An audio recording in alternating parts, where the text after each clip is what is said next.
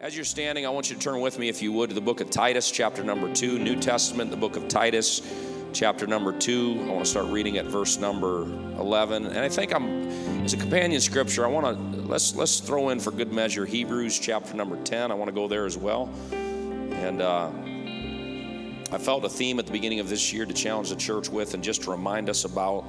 And um, we want to be well fed and well watered as God's people.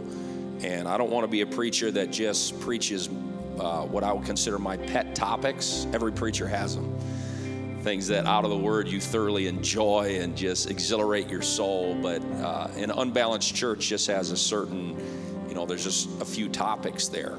It's like a yard. If you go fertilize that yard and you only fertilize one corner, it's all green and everything else is kind of dead and brown. Well, we need to be well balanced. And uh, this, I feel, is so important. It's it's all throughout the New Testament, and it's it's an encouragement that keeps us on the right track. So, all right, let's go. Titus chapter number two and verse number eleven. For the grace of God that bringeth salvation hath appeared to all men. I'm so glad that grace is universally available for everybody. I don't have time to get into the theological ramifications of that, but grace is available. God's not willing that any should perish, but He wants everybody to be saved. There's not just a pre selected small, small group of people that God just said, I want them to be saved. I'm going to help you to get saved. All the rest you can go to hell. That's not what God does. The grace of God that bringeth salvation hath appeared to all men. It's universal, it's available for everybody, and I'm thankful for that. But that grace of God is going to teach us some things, teaching us that denying ungodliness and worldly lusts, somebody said, Amen. This is in tandem with that flesh and spirit teaching. That when I get saved, God is going to teach me there are some things in my life that I stop doing. There are other things in life that I start doing. And whose benefit is that for? My benefit. To allow me to be strong and to be what God wants me to be. The grace teaches us that, that we should live soberly, righteously, and godly in this present world.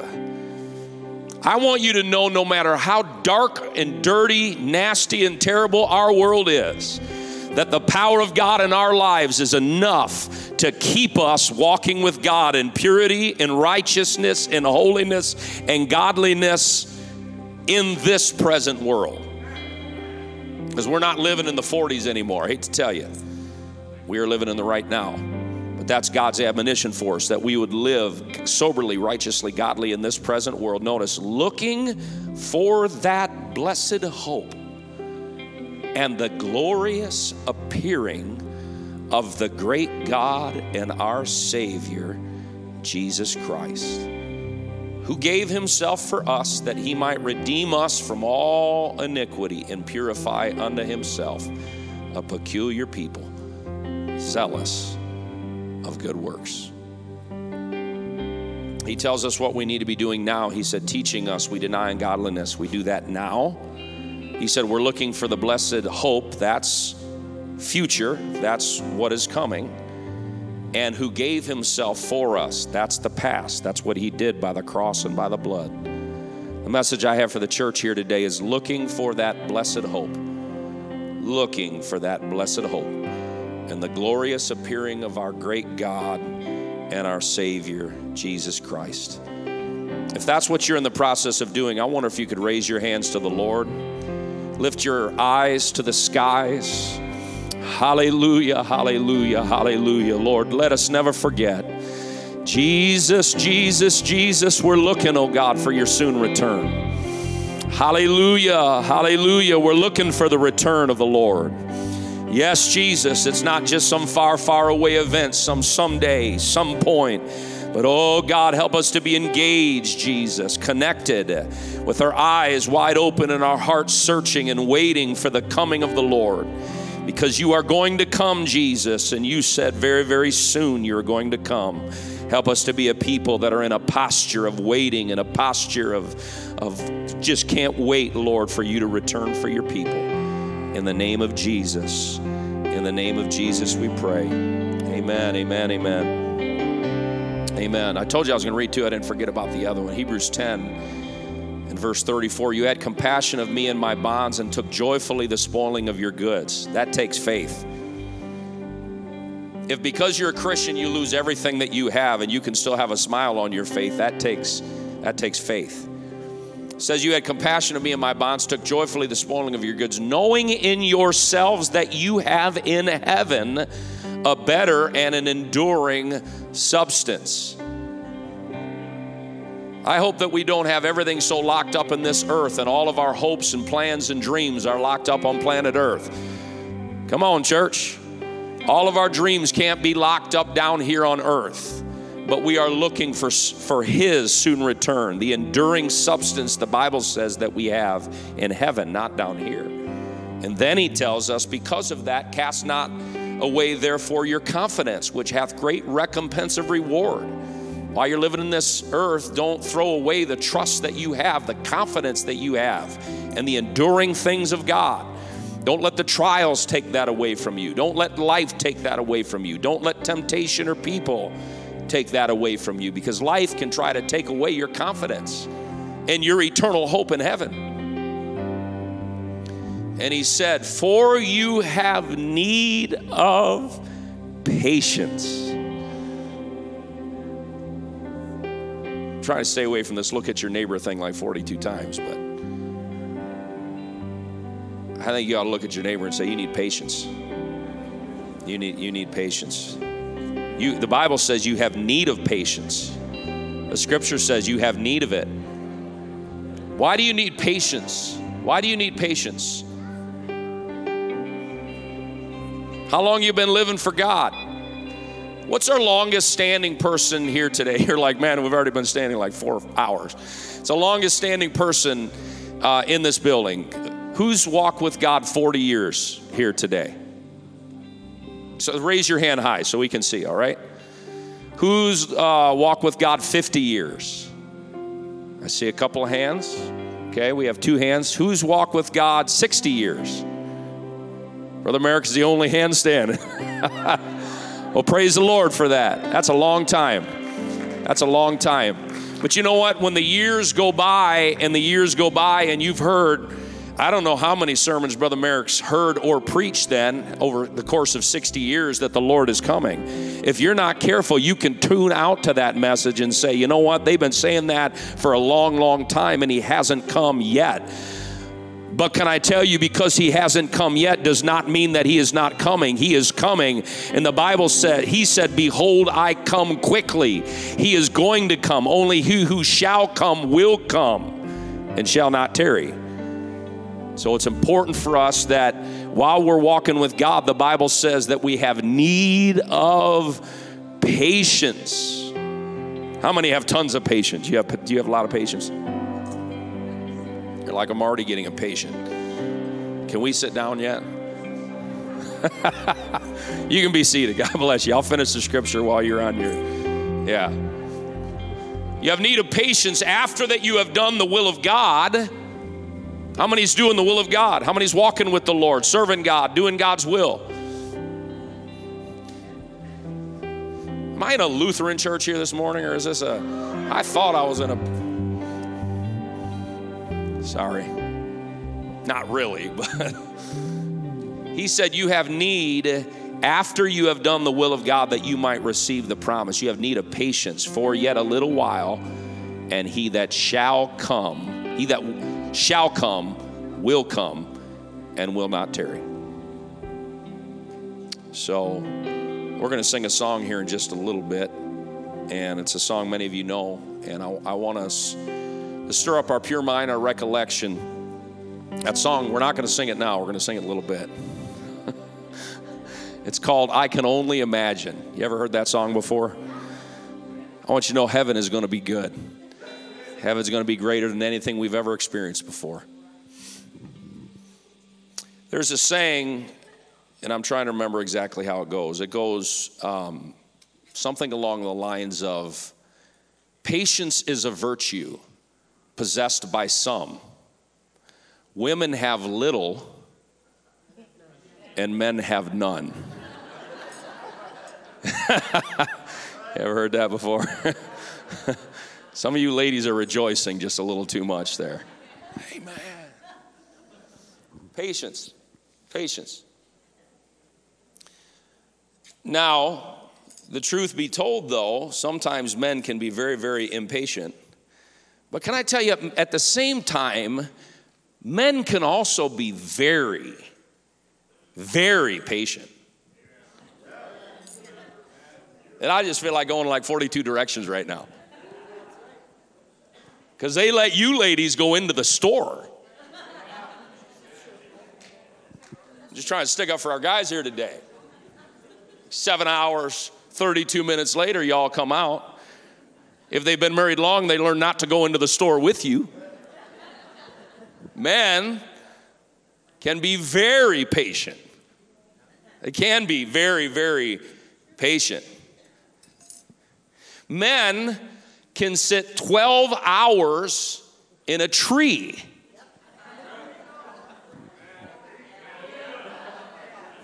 Y'all tell me men aren't patient. Waiting for that elusive, four legged, white tail. I heard somebody say big buck. Deer hunters are a patient breed.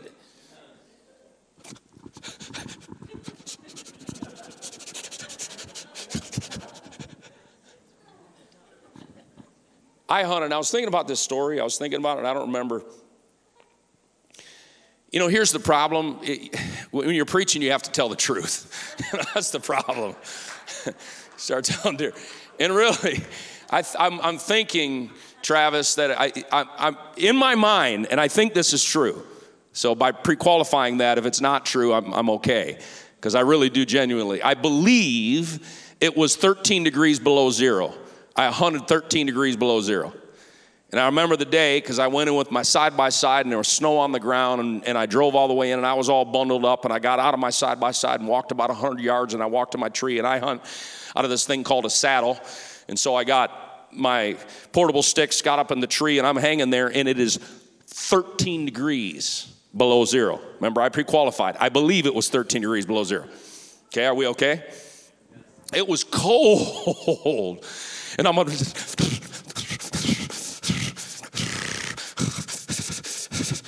but it's so worth it. and all the women are like, guys are, yeah, yeah. And I remember after, after I think I lasted almost two hours. And it was to the point of coldness that it's like dangerous. Like I realize if this goes on much longer, they're, they're gonna find me up here, frozen in a tree, purple. And there are some ways in life I've just determined I don't wanna go that way. Some of y'all go out on the ice on like two inches of ice. I'm like a three foot guy. I went out the other day ice fishing. And uh, punched a hole and it was 10 inches because in our lake, on the north side of our lake, a four wheeler went through the week before. And I just thought, you know what? That's not what I want my funeral to be like. He was a good man, but he was stupid. He was a stupid guy. He really loved God, but he was dumb. yeah, he died. He died in a lake. So I'm up in the tree there and I climb down out of the tree, and it's to the point that I cannot feel my fingers and they feel like bricks in a glove. And I, I, I don't have I don't have feeling in my fingers, and I and I finally get to my four wheeler, and thank God it turns over. I would have frozen there. And I remember firing that thing up, and I, and I had to just grab the wheel kind of like this because I couldn't with my fingers because I couldn't feel them and, and, and, and I'm driving out of the woods there, and, and thank God I, I made it. So don't you tell me that men can't be patient. Men can be a patient breed. Yes, they can. The alarm goes off at three in the morning, and they're excited about it, and they jump in the shower and they shower with their scentless soap. Like, like how can soap be scentless? Scentless soap, and they then they get their clothes that have been hanging out in the yard for like seven weeks in a mesh bag so it smells like the outdoor. Don't you tell me men aren't patient. Sitting up in a tree stand, just shaking like a leaf. Caleb, right?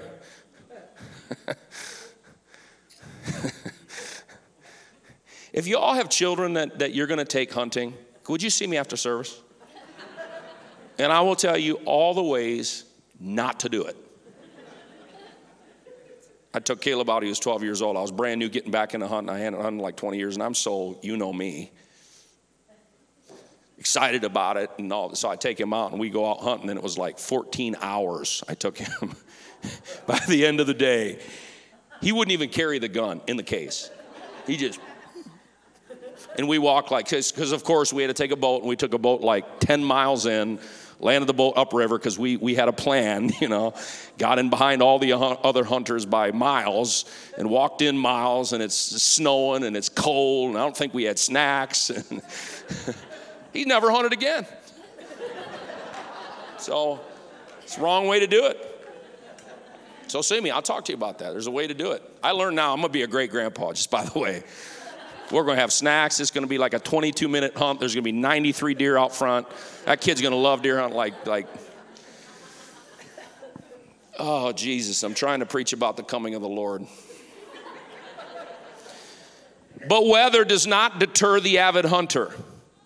Because maybe, just maybe, just maybe, maybe that big deer is to come walking by this, this time I'm out hunting. And if it's not today, maybe tomorrow, maybe tomorrow when I get out there, just maybe, just maybe the big event will happen in the hopes uh, that that great big buck will come walking by. It maybe hasn't happened for years, maybe you haven't seen a deer in years, but the possibility of the hope, it is a waiting game. And sometimes that guy, he, you know, when finally it happens and he looks through the scope and, and he very, very carefully breathes out his breath and slowly pulls the trigger. And it happens. What is it? Is it the venison? Is it the feeling of accomplishment? What is it that can cause a person to wait? As you know, uh, I'm a duck hunter. They're crazy people. Duck hunter just crazy people. And when I first started out, I didn't have really any equipment or anything. Couldn't afford it, really. So I did find on eBay a, a, a pair of waders that had a hole in them that I got a really good deal on. And I patched, I patched those waders. I didn't have a boat at the time. Or maybe I did, and it was that $300 Sears boat that I found on the side of the, the road and cleaned it all up and painted. I didn't have a blind, didn't have all that stuff, and went out and uh, we'd find a place and we'd, we'd hunt. And when we would hunt, because I didn't have a big blind and stuff, we'd get in the water and sit on a bucket. I know it's stupid. Sweet? It is, I guess. Okay, there's, okay, I'll give you that. It's, but you're sitting in there and it's, and, and some of you people like, are like, I, I mean, well, you're in your wader, so you're kind of warm and you're sitting in the water there and it's freezing cold water. Like you put your hand in it, you're, you're frozen. You're, you're dying, it's cold. But you're sitting in the water and your eyes are combing the skies, and you got weeds all around you, and you're all mudded up, and you're sitting there in the hopes, the anxious anticipation that this is going to happen.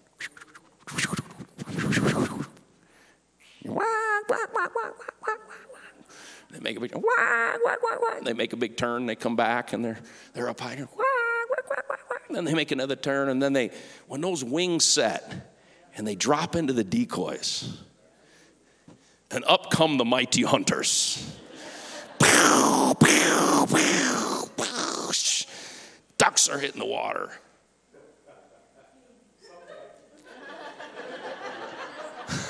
You've been hunting with me, haven't you? That's a whole nother story. And grown men, early one cold, freezing morning, in the middle of the water are jumping up and down.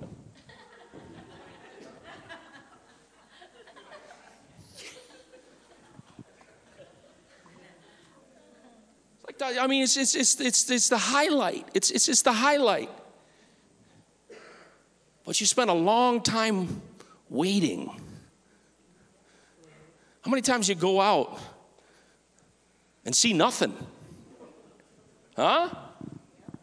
I'm preaching to men here today.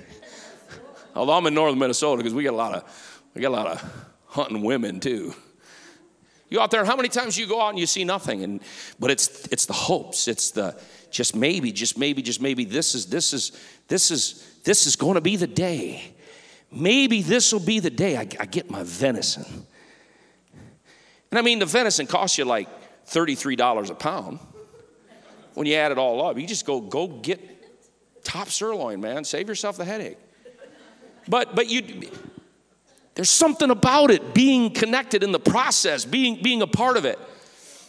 What are you saying? I'm saying the days click on by, the months become years, the hair changes colors, graying at the temples, a slight creasing around the eyes, and time goes on. We count the passing seasons of life. Our children grow and they go. Decades motor past. The time we receive the Holy Ghost is a distant memory from another era. We've been in the faith, but we've also kept the faith. We've heard that Jesus is coming, but it hasn't happened yet. We've heard it talked about. We've read the word. We've been in prayer. We've been in our knees. We've sought the Lord. How many messages have we heard? How, how many years have we been serving God? Can I tell you something here today, saints of God? That living for God sometimes uh, is a waiting game. Living for God sometimes uh, is a waiting game.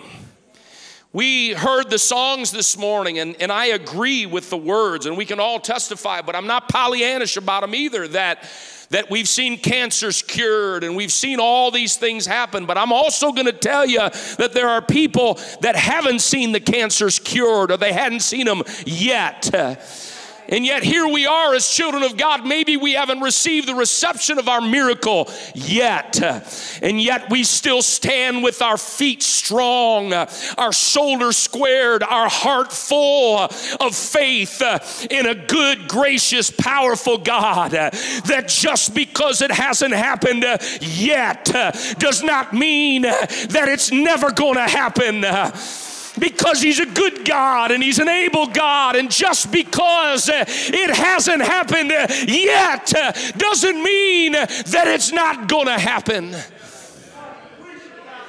Jesus, help us.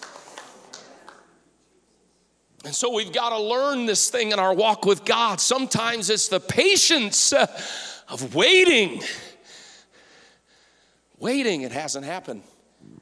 It hasn't happened. Does that mean that it isn't going to happen? Does that mean that I'm going to allow that to erode my faith? Oh, I guess I didn't get my miracle. I guess, well, the Lord hasn't come and come back yet. I guess maybe He's never going to come back. I guess we might as well just quit God and quit church and give up on all this because you know they've been saying that He's going to come forever and He hasn't come yet.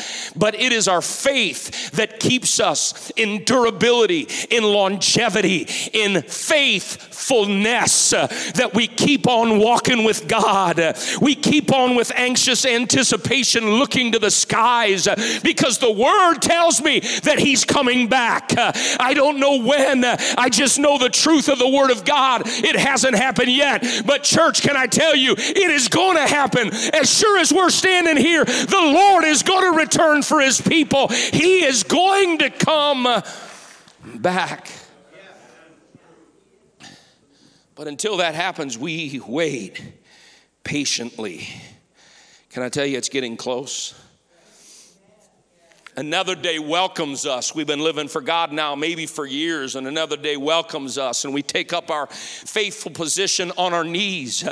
Our eyes are scanning the skies. Uh, our eyes are in our Bibles, uh, and our eyes are in the news. Uh, and we look around at the news and we look at the Bible and we say, Surely the Lord is coming soon. Uh, we're watching, uh, we're praying, uh, we're praying.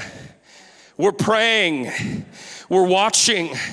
We have the posture of expectation. We're waiting. It hasn't happened yet, uh, but we're waiting for the soon return of Jesus uh, because, church, uh, it's going to happen. Uh, as sure as we're here today, the coming of Jesus uh, is going to happen. Uh, and when he comes, may he find us anxiously waiting for his return, fully prepared, fully filled, ready for his return, on fire, strong strong in the Lord and in the power of his might, sticking with it, staying with it, loving the Lord uh, because he's coming. Uh, and when he comes, uh, I want to be ready.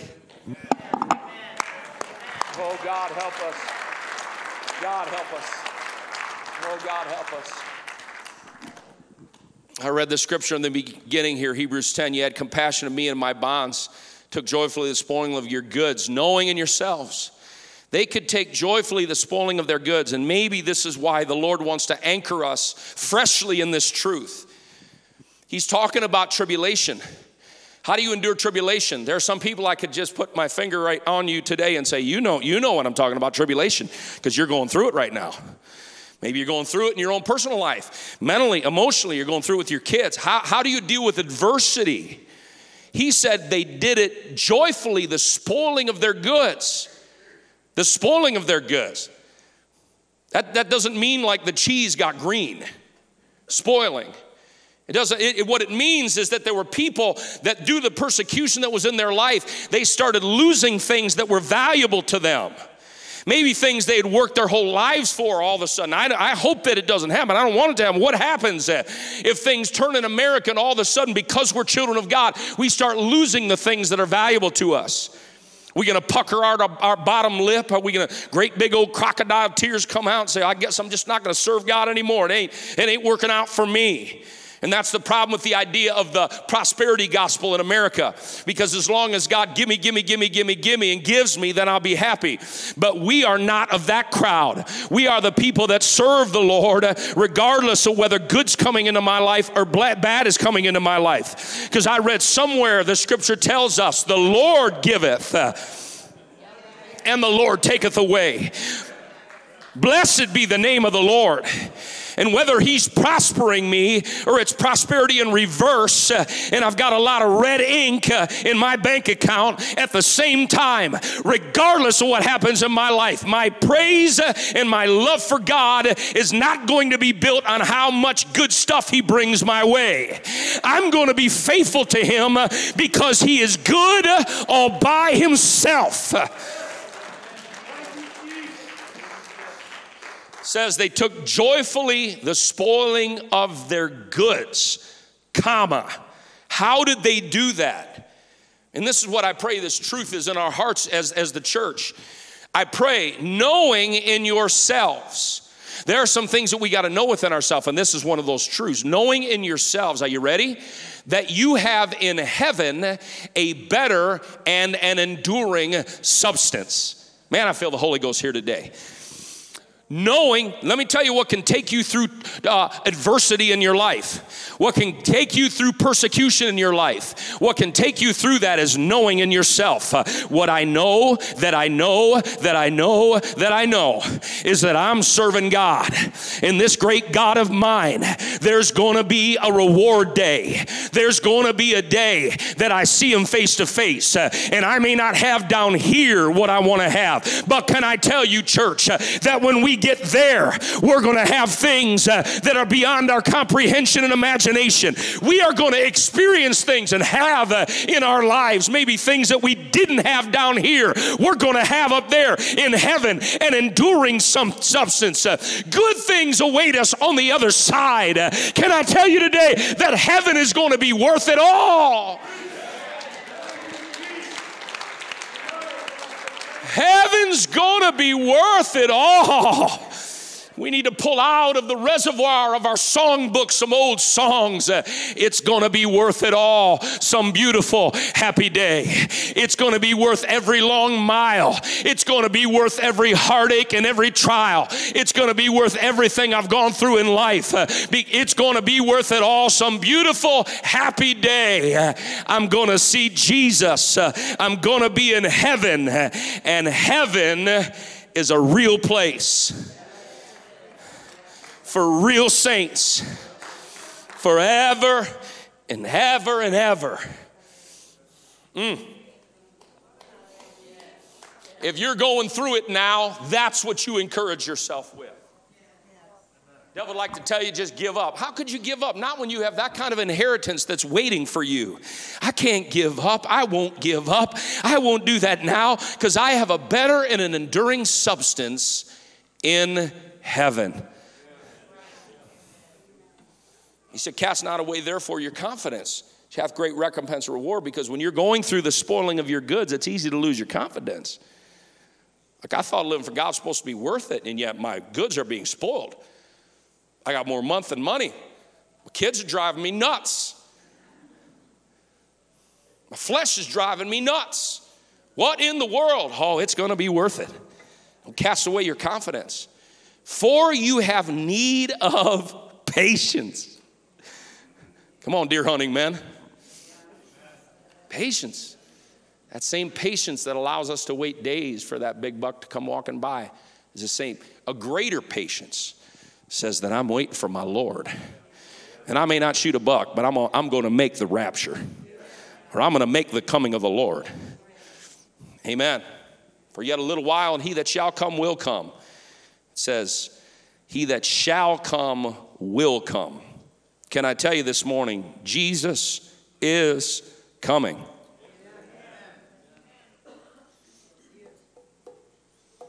I don't want to be brassy, I don't want to be crass here this morning, but I may be doing some of your funerals in the next year or two, five years, ten years. Y'all might be doing my funeral. I don't know. We don't know. But Jesus is coming. Oh, yeah, we got a song to sing.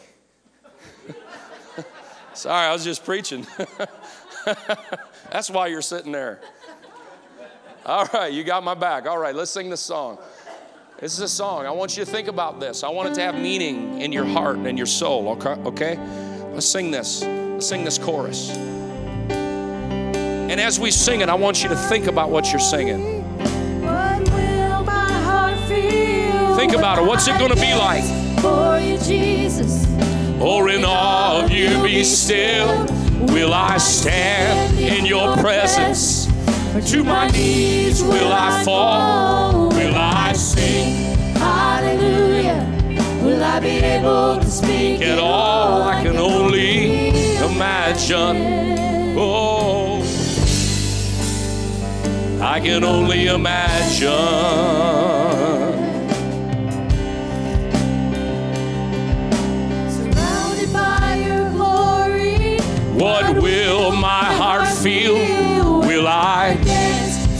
You, Jesus?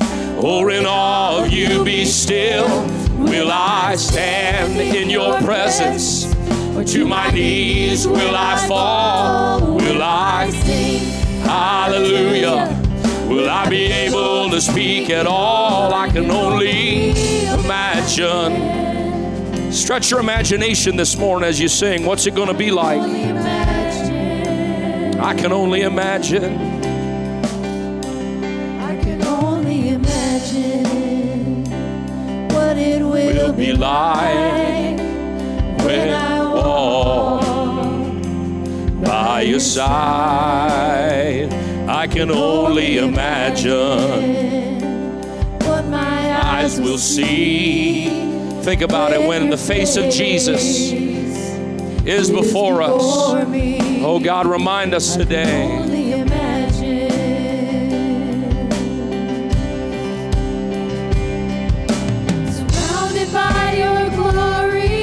What will my heart feel? Will I dance for you, Jesus?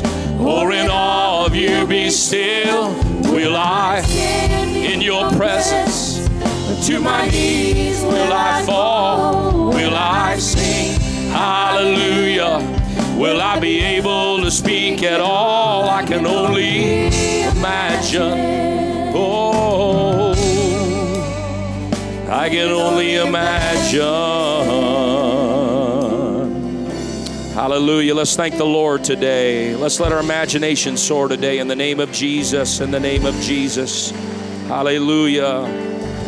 Amen. You can be seated. I can only imagine.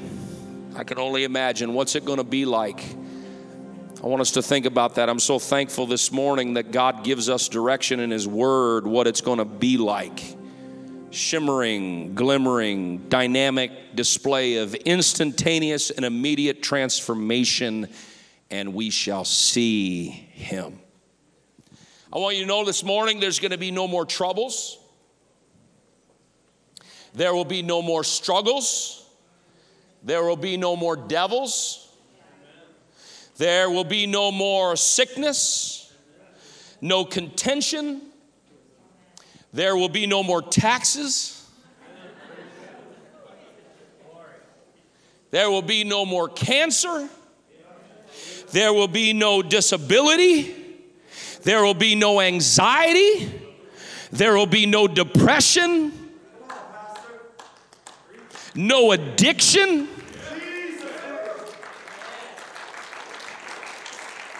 Have you thought about it lately? I know all of us here today, we have deadlines, we have bills to pay, games to play, children to raise, retirement to think about, projects to finish, and all that. But have you thought about it lately? Jesus is coming. Jesus is coming. Jesus is coming. Jesus is coming. Jesus is coming. And when He comes, uh, everything will change. Just like that, it's going to change. Everything. Everything's going to change. In describing this glorious place, maybe we would be like the little boy who came home to tell his mom about the girl he had just met. He tried to tell her about how pretty her eyes were, how beautiful auburn her hair was, how beautiful her nose and her mouth and her hair was. But he was having a hard time finding enough adjectives to describe her beauty. And so he said, Mom, you just got to see her yourself so that you can see how pretty she is. Can I tell you, there's going to be a day that we see for ourselves what heaven's going to be like? I know right now we're talking about something that seems so far, far away, but can I tell you, there's going to be a day we're going to be there.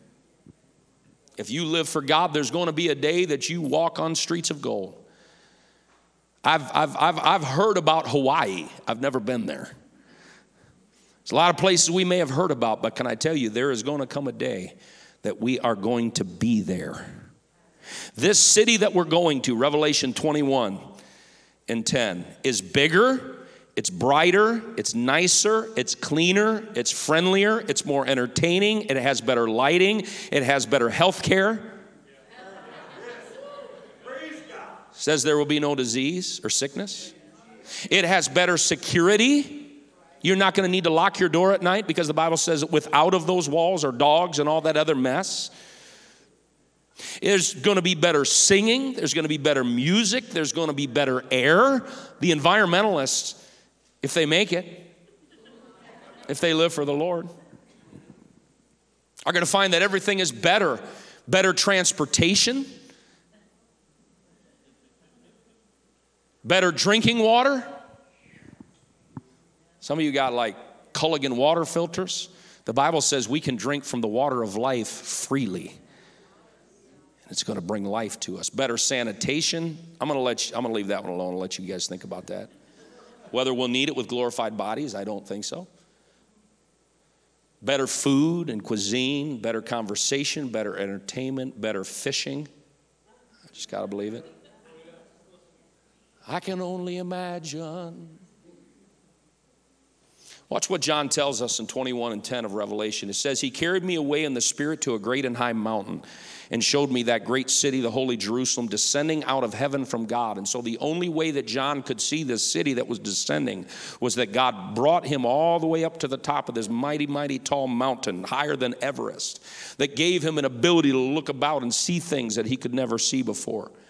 In describing it in verse number 16 of chapter 21, he said, The city lieth foursquare. The length uh, is as large as the breadth. And he measured the city with the reed. Somebody say 12,000 furlongs. What is that? A furlong, eight furlongs equal a mile. So if you do the math on it, that is 1,500 miles. The Bible says the length and the breadth and the height of it are all equal. The length, the breadth, and the height. Length, breadth, height. What does that mean? It's a great big cube. It's a cube that's 1,500 miles in every direction. So in order to make, make this maybe visually understandable to us, I, I, pulled out a map and I looked at a map of the United States. If you were to be right in Grand Rapids uh, and you were to head all the way west to Seattle, Washington, that's, that's about 1,600 miles, a little bit more, but that gives you a general idea to the Pacific Ocean. Then, if you were to go south uh, from there down to Seattle, from Seattle to San Diego, that's about 1,250 miles. If you go from San Diego and you go east to, to New Orleans, that's a little more than 1,500, it's about 1,800 miles. And if you go from New Orleans back up to Grand Rapids, that's almost exactly 1,500 miles. If you take that piece of real estate, that is the breadth and the width uh, of the New Jerusalem. So, if you look at a map of the United States of America, that is a city that is almost two thirds the size uh, of the continental United States uh, of America. Now, if you're taking notes, I'm just going to throw a bunch of numbers this way. I hope it doesn't bore you, but I, it helps to give a little dimension on this place that we're going to. 1,500 miles square is two and a quarter million square miles. The United States is three and a half million square miles. We are talking about a city that is almost the size of the United States of America. Now, that is speaking in two dimensions. The Bible tells us, though, that the city is three dimensional. And so the two third landmass of the U.S. would be like one floor of the New Jerusalem, but the city is cubed, which means that you would then go 1,500 miles high into the sky.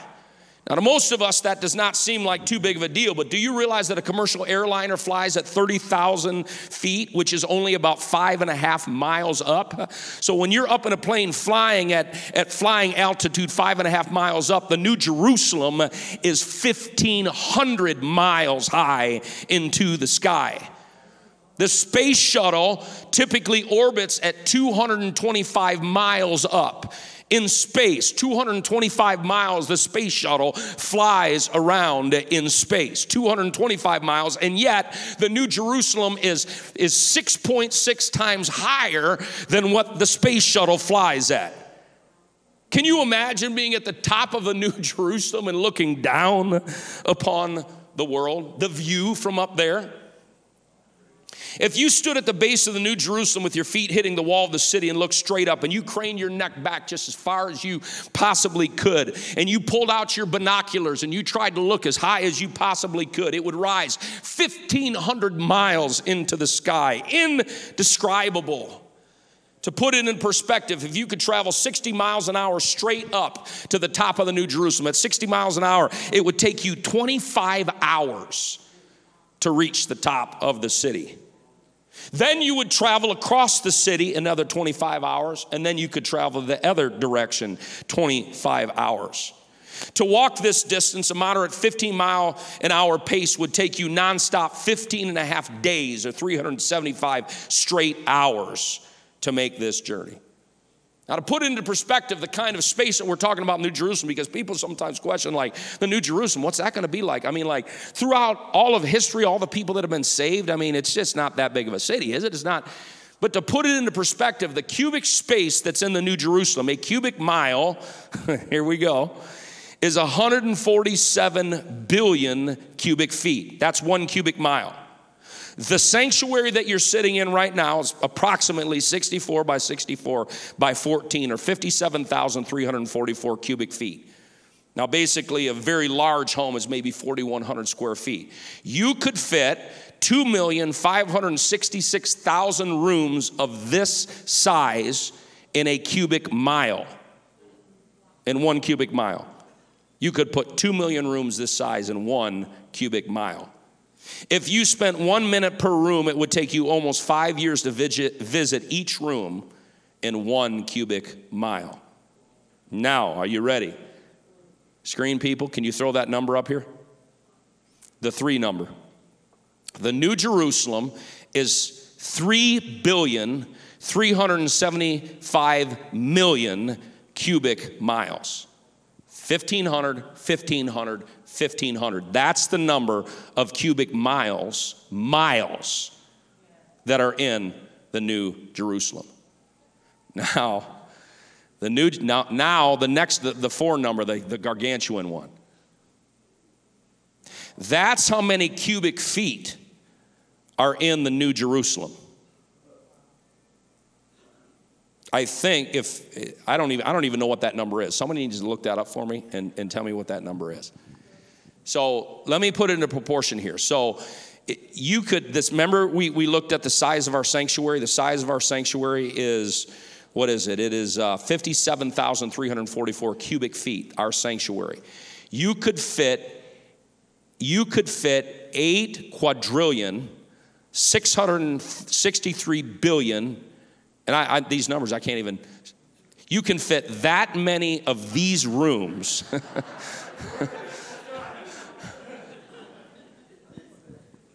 in the New Jerusalem.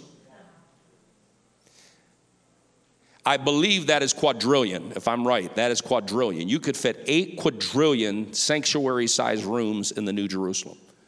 So, if you were to, which I was gonna say if you could, but you probably, eternity is a really long time. How many like to travel? You like to travel? People learn to travel nowadays. If you could travel throughout eternity into all of these rooms that are the size of the sanctuary right here, those that eight quadrillion rooms, and you took one minute per room, it would take you, and you can throw this number up there, it would take you 16 and a half billion years to visit every room the size of this sanctuary and spend one minute in every room the size.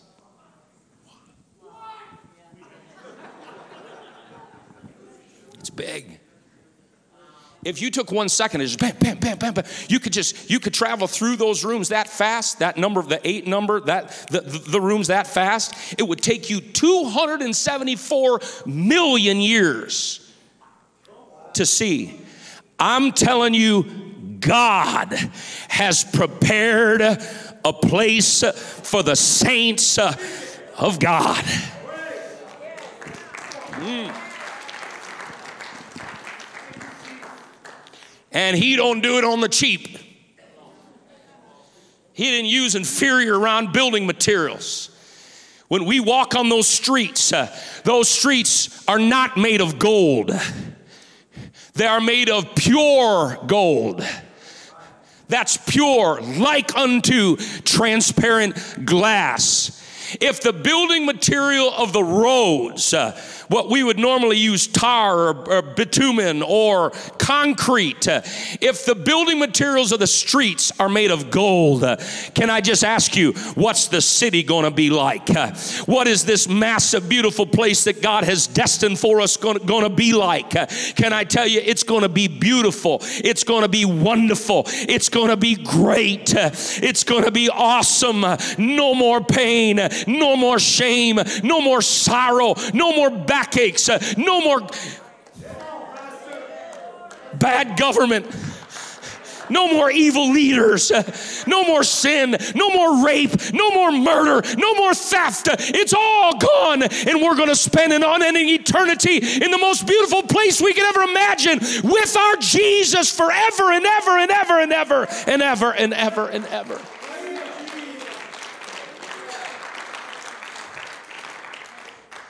We're going to drink from the water of life. I'm a tree hugger. I like trees. There's going to be trees along the river that are the leaves are for the healing of the nations. It's going to be awesome. And everywhere that we look, it's going to be like Camp Galilee everywhere we look. We're going to see different skin tones and skin colors and ethnicities and people from different walks of life, young and old alike. And everyone, they're going to be a brother or a sister in the Lord because they're the saints of the Most High. They've been washed in the blood of the Lamb, they've been cleansed by the blood of the Lamb. And the great, big, massive family of God is going to inhabit this beautiful heaven with for an unending eternity. And we're going to have fellowship like we've never had before. It's going to be a party. It's going to be a Holy Ghost party. Hallelujah. Tell you what, the city's also going to have some restrictions. 21 3, and I heard a great voice out of heaven saying, Behold, the tabernacle of God is with men, and he will dwell with them, and they shall be his people, and God himself shall be with them and be their God. Can I just take a short pause right here and just say that when we get there, we're gonna see Jesus. We're gonna see the one that made it all possible. We're gonna be there because of him. Hallelujah. What we've experienced in prayer meetings, what we've experienced in trying to seek after God, we are going to see Him as He really is. And can I tell you that every single aspect of that city is built in such a way the walls of jasper, the streets of gold, the building materials, the beautiful stones, all of the, the, the, the most beautiful elements that could ever be conceived to build this city. That when the glory of God and the light of God shines, the city is built in such a way that it's going to reflect and it's going to refract, and there's going to be colors and technicolor and beauty and shining, effervescence, uh, technicolor, because Jesus is going to be the light of the city. And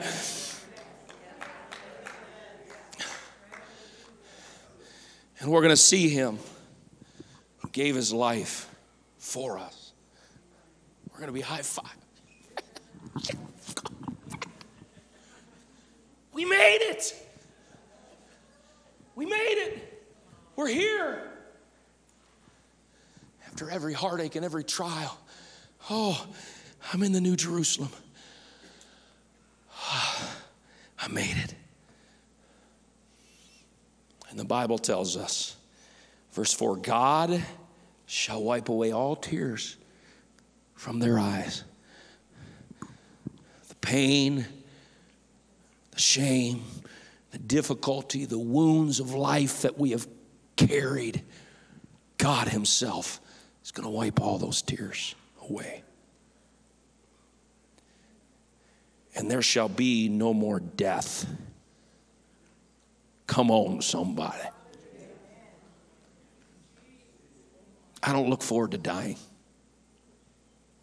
Do you?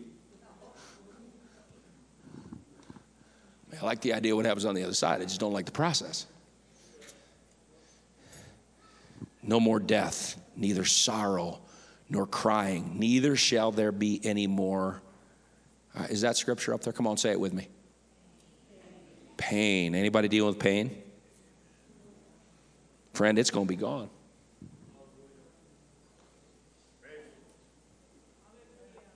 You won't need pain pills. For the former things are passed away. And he sat upon the throne and said, Behold, I make all things new. There's going to be no thieves. There's going to be no guns. We won't need them. No murders. No child molesters. No violent criminals. No drugs. No temptation. No trash. We're going to have a body like unto his glorious body. Hello, somebody. Bob, no more pleurisy. You're not even going to have to worry about that. Ron, you're not going to have to worry about there being any back pain. Corey's not going to have any back pain. Terry, you're never going to have to worry about your liver ever, ever again. Tammy's never going to have to worry about the challenge that she's had in her body. Can I tell you what, church? Brother Merrick's voice is going to be booming in heaven. Never, ever, ever are we going to have to worry again about the pains of our body, the difficulties of our body. There's going to be no congestive heart failure. Al, there's not going to be any weakness in your legs. Uh, you're going to be strong. Uh, Al's going to be marching around heaven saying, Here I am, because we're going to be given a new body like unto his glorious body. It's going to be worth it all some beautiful, happy day. Saints of God forever and ever and ever. It's going to be worth it all.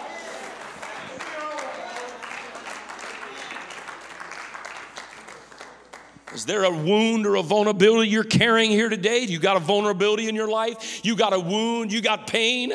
Sean, you got neck pain? You ain't going to have neck pain in heaven, Sean. It's going to be gone. Is there a vulnerability? I don't have stereopsis. I don't have binocular vision. When I see, I see in two dimensions. I don't see three dimensionally because when I was a child, my eyes were crossed. And so they cosmetically corrected them by cutting the muscles.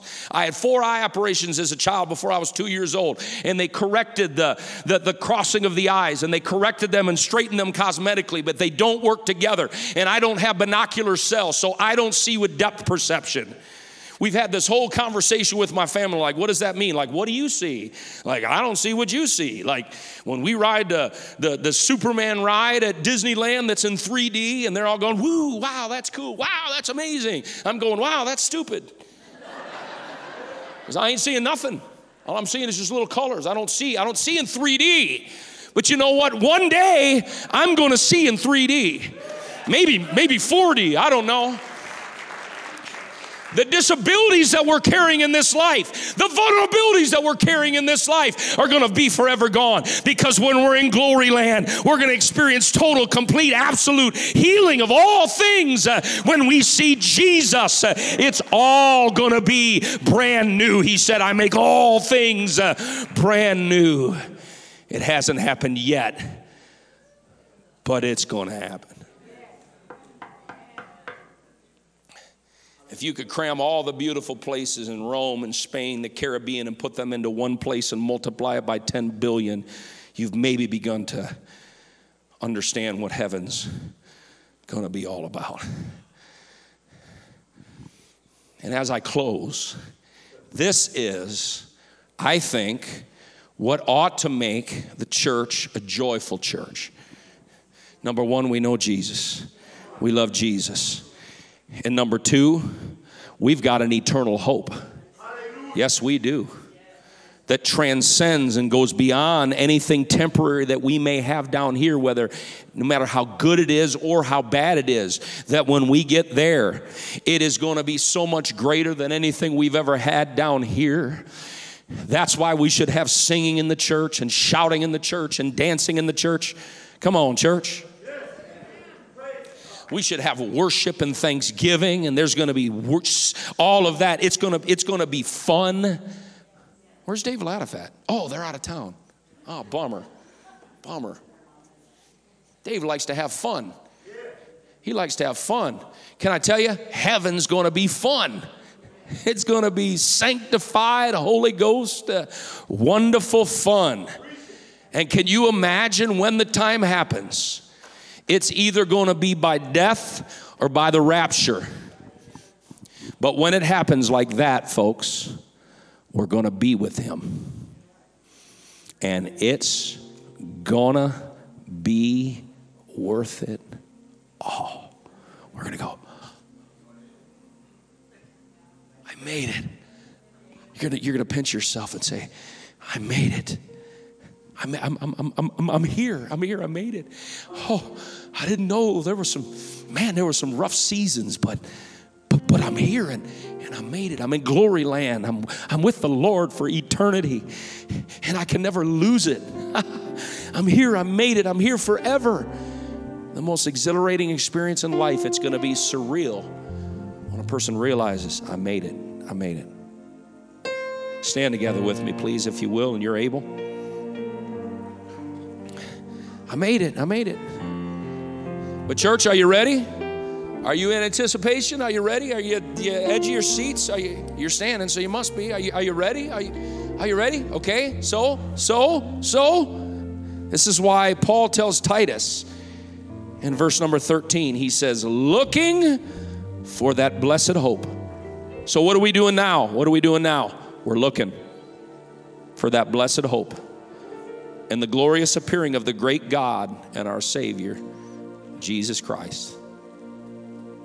He hasn't come yet, but He's going to come. And until He comes, we're going to be a people that man our posts. Amen?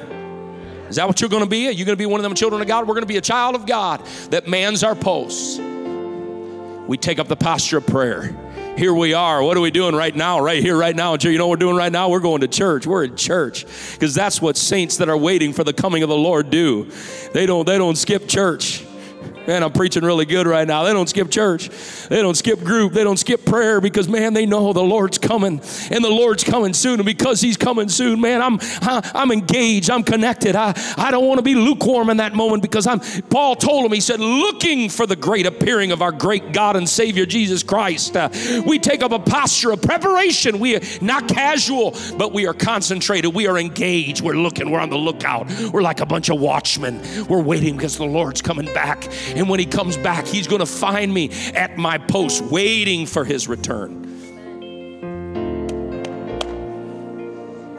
And furthermore, allow me to add this that I believe in our waiting.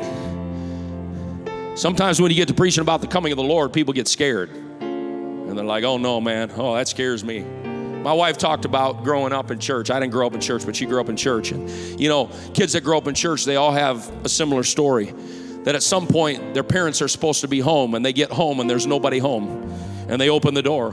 Like, oh God, the rapture happened. I didn't make it. I didn't make it. You know, in the old 1970s, left behind movies and songs start playing through your mind. Oh God, I'm pounding on the door. And you know, so often we talk about the coming of the Lord that way, and it's it's with trepidation and fear, and it should be if you're not ready. But can I say to the church that that ought not, it does not have to be our approach. It ought to be an excitement, a gratitude, a thanking. Oh God, we're we're ready. We're excited about it. It's coming soon. It's not with a spirit and attitude of dread, but it's with an attitude of thanksgiving. Even so, come quickly, Lord Jesus. We're waiting for you, Lord. Come quickly quickly, Lord Jesus, we're ready. Come on.